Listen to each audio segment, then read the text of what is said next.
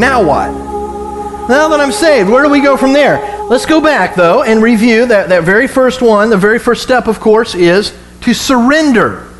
By the way, you'll notice on the cover of our bulletin every week we'll be reminded that the Christian life is about surrendering, connecting, and engaging. After today, I think that, that we'll even understand that better. But step one is surrender. You know, we can talk about repentance and faith and confession and, and these things that we do when we're embracing Christ for that initial time, but it all comes down to a surrender of our heart. There are three starting line actions, though, that I wanted to be sure and, and mention that the Bible associates with that time when we receive Jesus. So I think it's, it's good for us to review these, and they, they may be real important or significant for some here. Um, maybe God wants to remind us of something today. One of the starting line actions that comes right with that time that we receive Christ is to tell people. That's number one. Tell people. You know, our faith is personal. It's us and Christ. It's, it's a personal thing, but it's not private. We're not called to get saved and go live our Christian life in a, in a closet, right? Remember the old song we used to sing when we were kids? Hide it under a bushel. No. Exactly. We live it in public. Jesus wants us to be open. Uh, not that we're Bible thumpers and we're going to beat people up with our that kind. Of, no, no, no. Let your light shine. Love on people. Demonstrate the love and character of Christ and be public about the fact that He's your Lord and He's your Savior. In Matthew chapter 10, verse uh, 32, Jesus says, Whoever acknowledges me before men, I will also acknowledge him before my Father in heaven. But whosoever disowns me before men, I will disown before my Father. That's pretty straight up, right? Jesus wants us to be open and, and, and to tell, tell your family, tell your friends. I'm sure many of you are way beyond that, but it's a good thing to be reminded of. Number two, another starting line action become a student of the Bible. Begin to read. Begin to study. It doesn't matter if you couldn't name six of the Old Testament books right now. Start somewhere. And I encourage you to start with the Gospels. John, the Gospel of John, is a great place to start. But start reading. And if you have questions, start asking them. Find somebody that knows a little bit more about the Bible than you do and say, hey, what, what's this mean? And begin to grow. And I guarantee you that as you grow, you'll be blessed. You'll be blessed because God will begin to fill you up. He'll begin to teach you. Uh, I never forgot something that my grandma Rachel put in me when I was just a young kid. The written word leads us to the living word. You've got the written word, ink on paper, and it's, it's God's heart captured in ink. It's a miracle. And when we open it up and read it and let it impact our heart, the Holy Spirit uses it to transform us and to lead us into a deeper walk with the living Word, Jesus Christ. Psalm 119.9 says, How can a young man keep his way pure?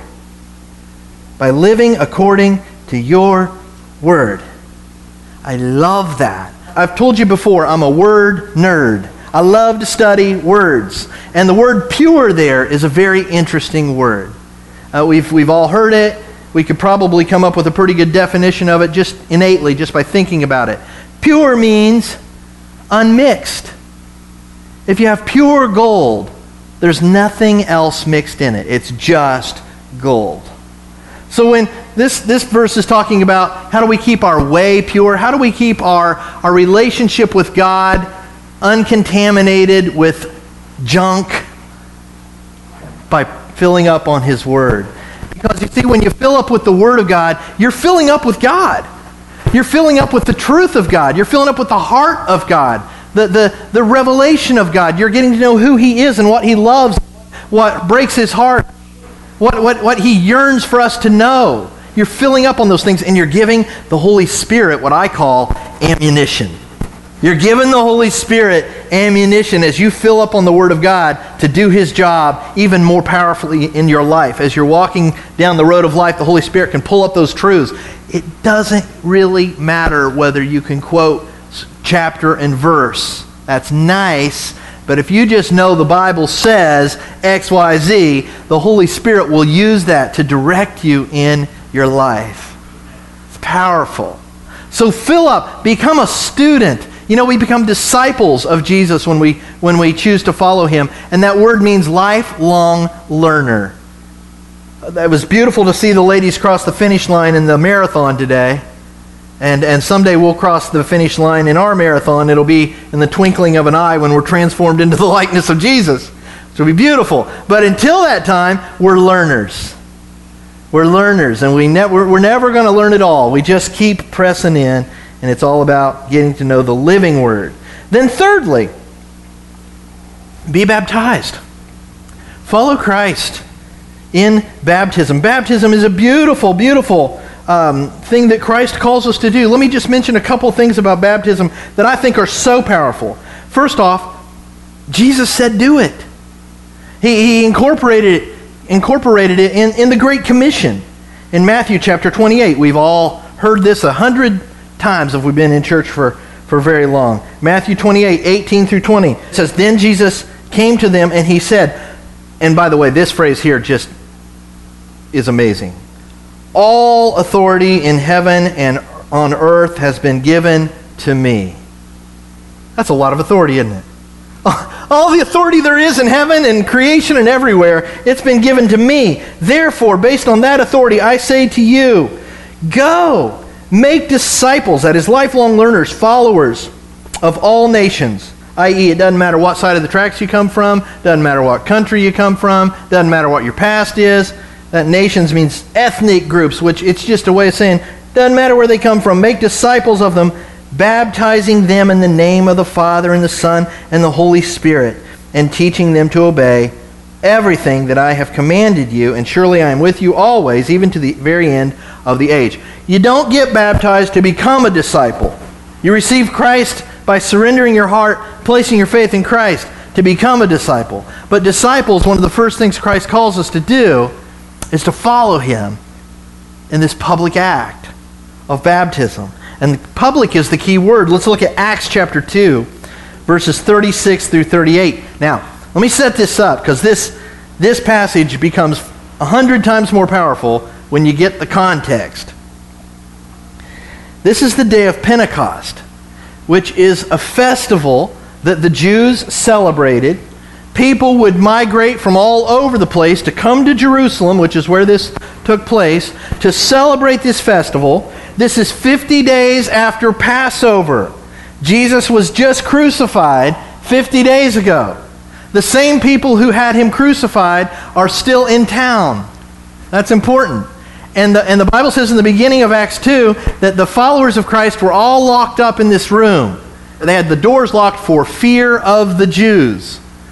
Because the same people that crucified their Lord is still there in town. And they're scared. But then, as you read through Acts 2, it says that God sent his Holy Spirit. This is the day on which the Holy Spirit became an indwelling agent.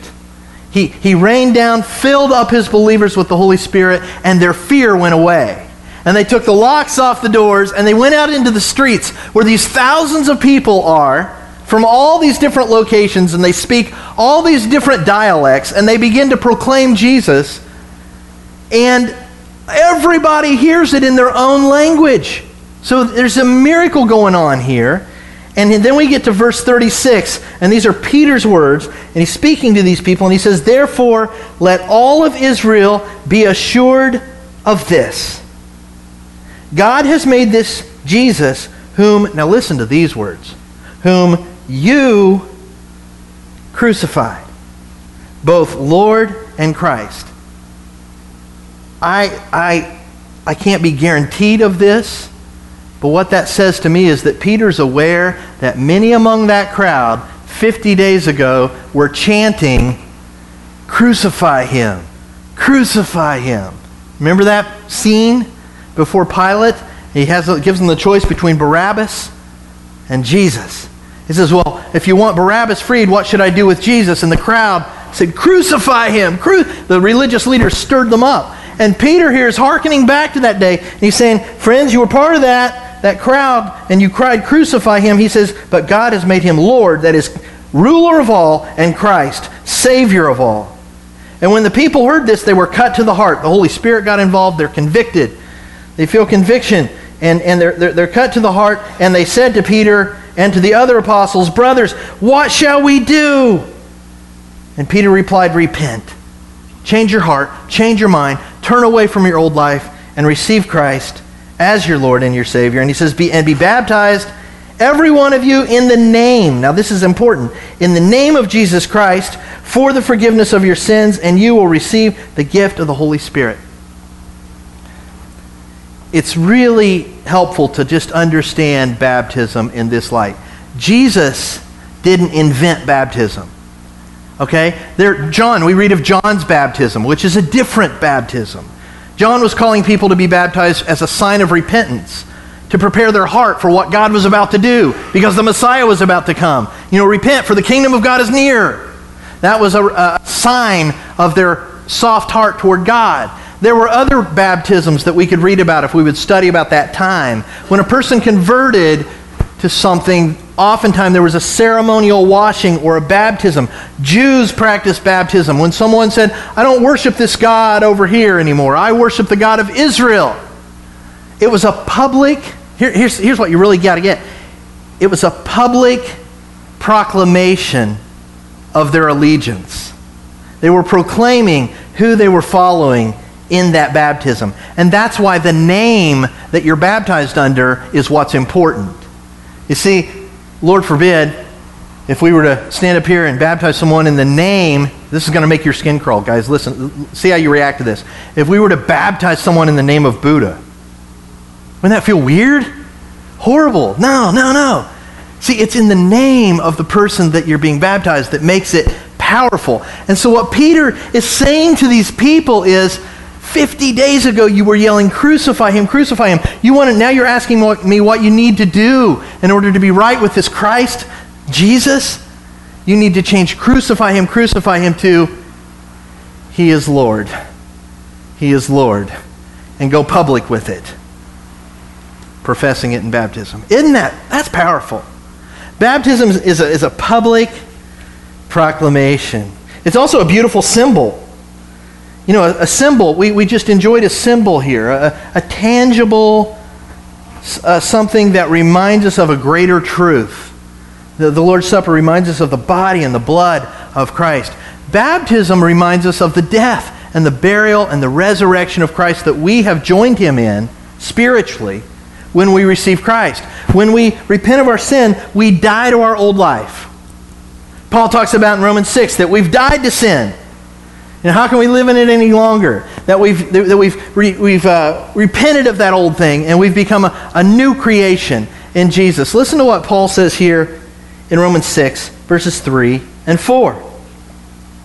Or have you forgotten that when you joined with Christ Jesus in baptism, or when you were joined with Christ Jesus in baptism, we joined him in his death?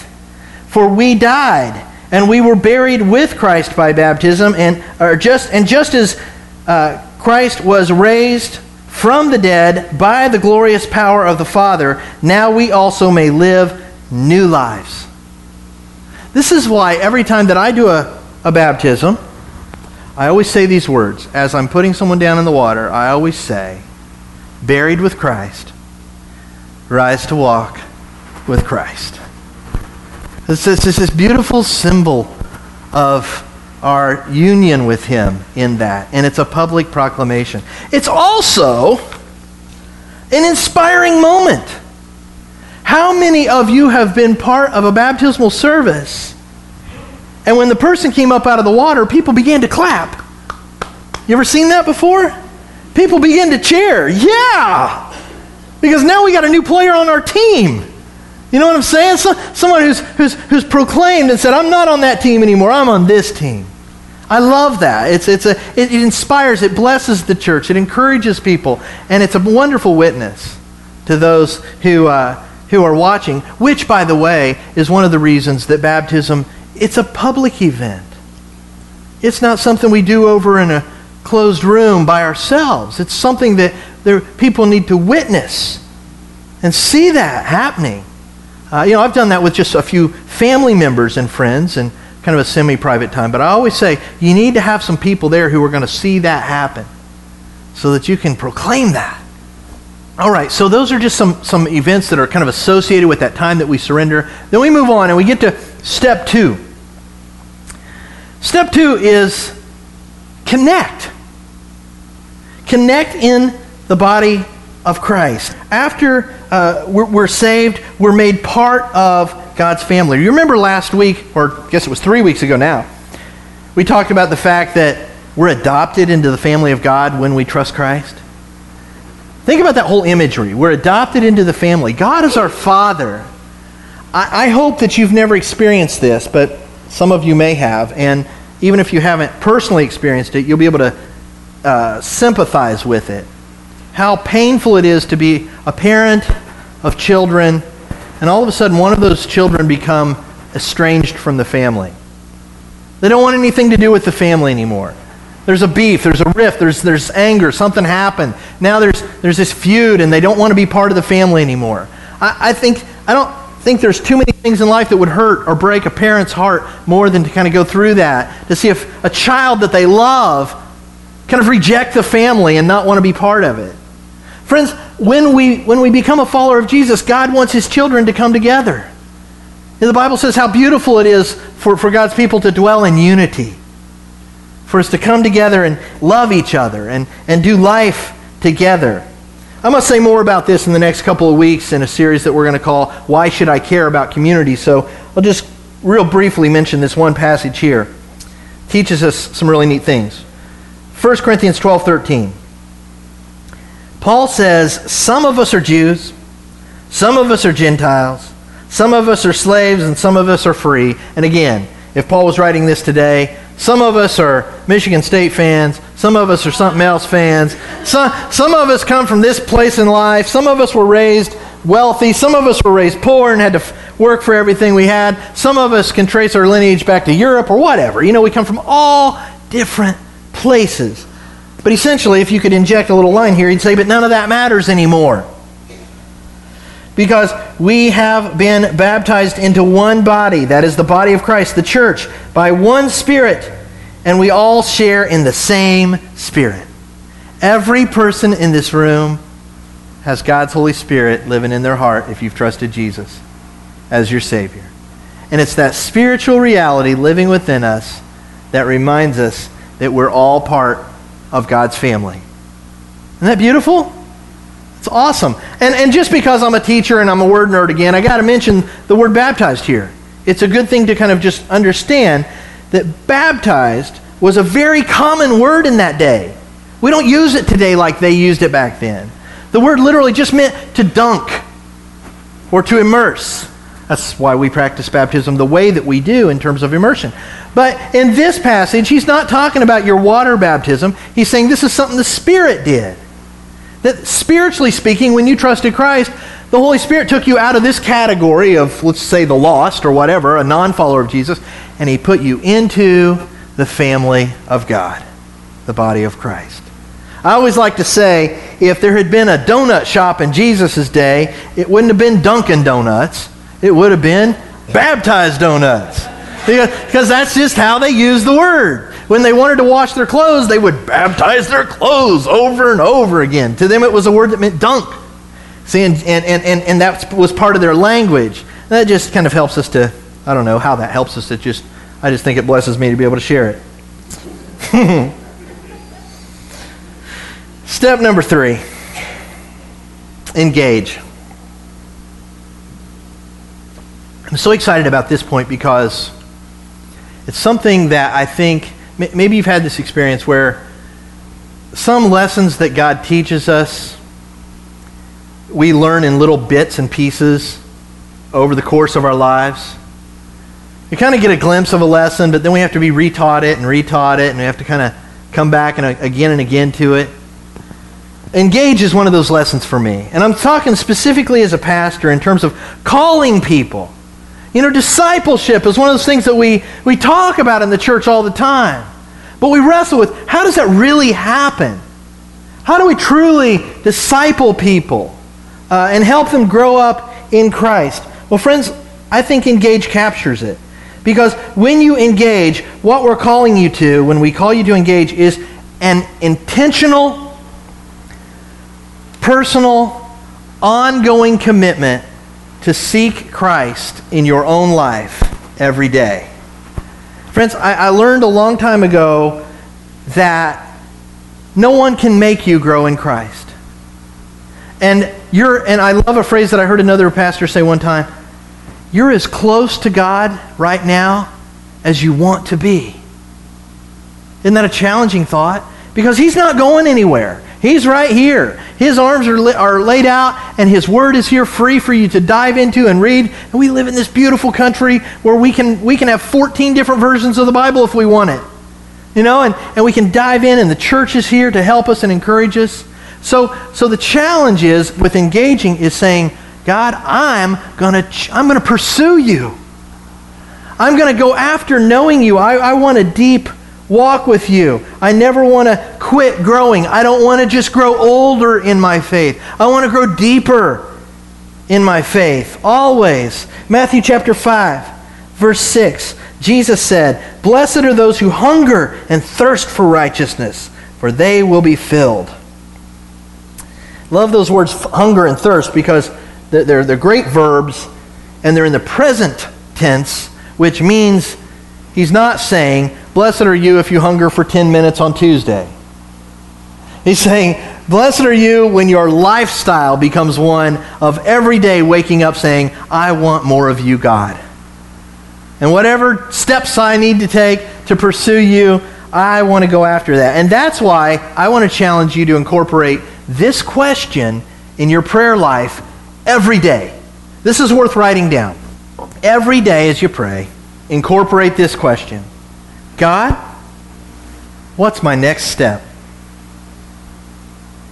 What's my next step? Because I'm telling you, if you will, with an honest, open heart, come to God on a regular basis and say, God, what's my next step? He'll speak. He'll honor that question. He'll begin to talk to you. He'll begin to encourage you. And for, you know, it'll be different for all of us, depending on where we are. Some of us, he might say, hey, get in the Word. You need to fill up on it. You need to have a season of filling up on my Word and, and really begin to understand what it's teaching. For someone else, it might be, you know, prayer. This is a good thing that you've just prayed, friend. Let's keep praying that. Let's, let's get in the habit of, of spending some time with me in prayer. It might be a call to serve.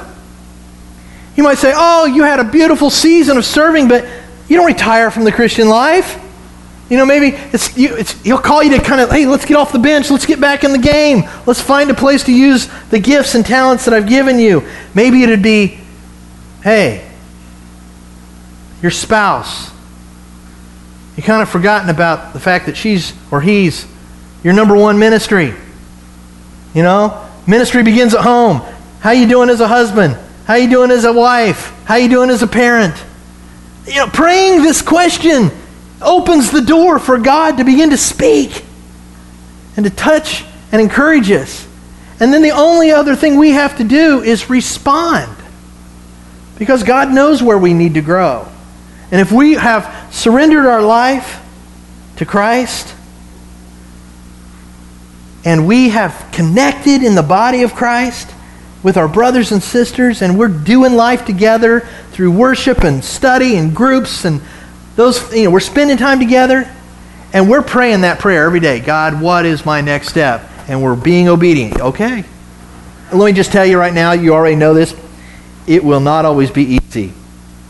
Sometimes it, it will be downright hard because nobody knows the skeletons in your closet better than the Holy Spirit of God. Amen? Yeah. I mean, hey, there's things about me that Kelly might not know, no, there's not really, honey. No, but there might be. But the Holy Spirit knows them. You know what I'm saying? And when you open your heart up bare before God in the most loving, perfect, beautiful, gentle, but firm way, God knows how to push our buttons and say, here's your next step. And bring conviction in a way that isn't, doesn't feel unfair. You just know, I need to take this step. It's not always easy, but you know what? It's always it's always good. It's always good. How many of you regret any act of obedience you've ever done for Christ? We don't regret any of them. Doesn't matter how hard they were. It's always worth it. And I don't mind doing something that's hard as long as I see value in it and purpose in it. And as you take those steps, here's what you'll learn. By the way, let me just back up as I come up to this here's what you'll learn point. Jesus says something in the Gospels where he's speaking to the Jews, and he says, If you obey my commands, then you're truly my disciples. And he says, As you obey my commands, then you will know the truth, and the truth will set you free.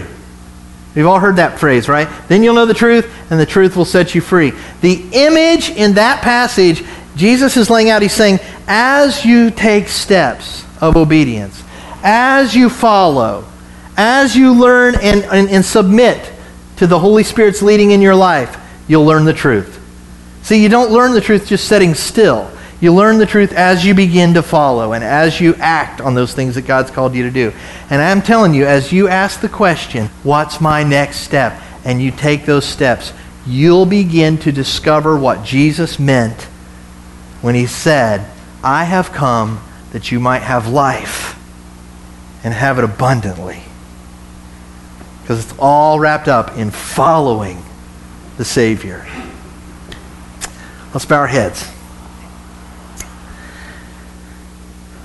Father, I hope, trust, well, I know that you've challenged me, so I trust that we've all been challenged today. Father, you, no one knows how to transform a life like you. You're the author of life. Thank you, God. I want to thank you so much for the fact that you love us right where we are. That you love us right where we are. That there's nothing we can do or say that would make you love us any more or any less.